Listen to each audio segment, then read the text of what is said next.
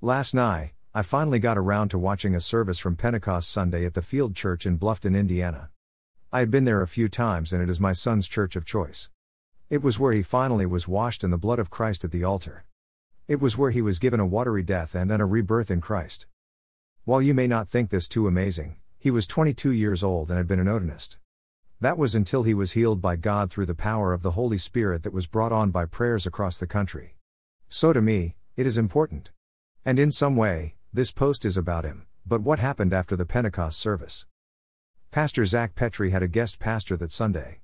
I've seen people filled with the Holy Ghost, but this gentleman was overflowing. My son said you could feel the electricity in the air, a different feeling he had truly had there before. My son was called to the altar, and was laid out by the power of the Holy Ghost when he had hands laid on him. Not once, not twice, but three times. For someone not in the Pentecostal church, this usually seems either weird or ridiculous. And as a Catholic of over 20 years, I might agree with you. After all, the Catholic Christians don't really go in for emotionalism and the signs following. But, I'm not your average Catholic. Before I was confirmed, I started as a Seventh day Adventist and then more of an evangelical. So I understand and believe in the signs following. My last post pointed out, in a small way, that I am a mix of Pentecostal and Catholic. If you choose to, Go read Paradox Christian.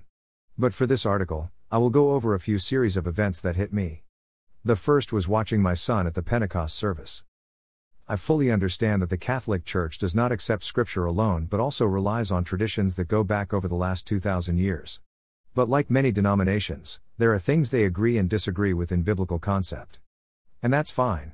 Considering heaven will not be denominational in makeup, I don't generally adhere to the sign out front. Anyway, I still hold to many of my evangelic beliefs. The signs following are those, as well as study, prayer, and service. After watching the replay of the service, I was looking around YouTube and found Pastor Greg Locke. If you haven't heard of him, and I would be surprised if you haven't, he was speaking about the biblical scriptures on witchcraft bad divination. The context was because he has been threatened a few times by local practitioners of the black arts, and yes, they come from the devil. Leviticus tells us in chapter 20, verse 6 As for the person who turns to mediums and to spiritists, to play the harlot after them, I will also set my face against that person and will cut him off from among his people. So, finishing that short video, not the first I have watched from him, I was presented with a flash from the past. Back in the late 1990s, my evangelical days, I watched Breakthrough with Rod Parsley. But at the time of this particular viewing, it had been between 20 and 25 years since I had watched Pastor Parsley preach. This episode came from the recent Dominion Camp meeting. This is a week or so of varying pastors and speakers. Pastor Parsley was the last to speak, and the message hit like a brick. He was preaching about the weakness of today's preachers and the compromises they have made.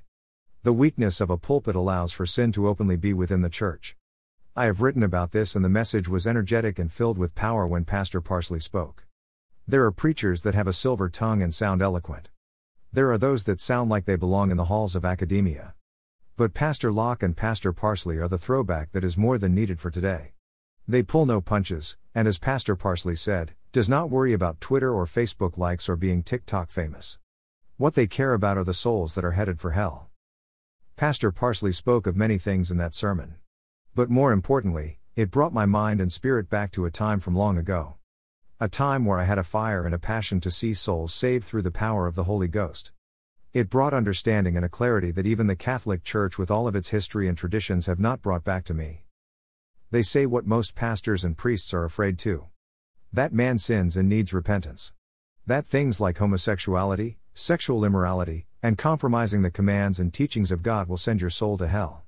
In today's political and self serving climate, men like these are a fresh wind of an old power. A wind that entered a room 2,000 years ago and transformed not only that age, but every age since. The feeling that I have felt before, I am starting to feel again. Where the breath and will of God will take me, I have yet to see. What God will have me do, I have yet to know. But I do know that I am reminded of a couple of verses that fit this situation. Also, I heard the voice of the Lord, saying, Whom shall I send, and who will go for us? Then said I, Here am I, send me. Isaiah 6 8. 18. For the message of the cross is foolishness to those who are perishing, but to us who are being saved it is the power of God. For it is written, I will destroy the wisdom of the wise, and bring to nothing the understanding of the prudent. Where is the wise? Where is the scribe? Where is the disputer of this age? Has not God made foolish the wisdom of this world?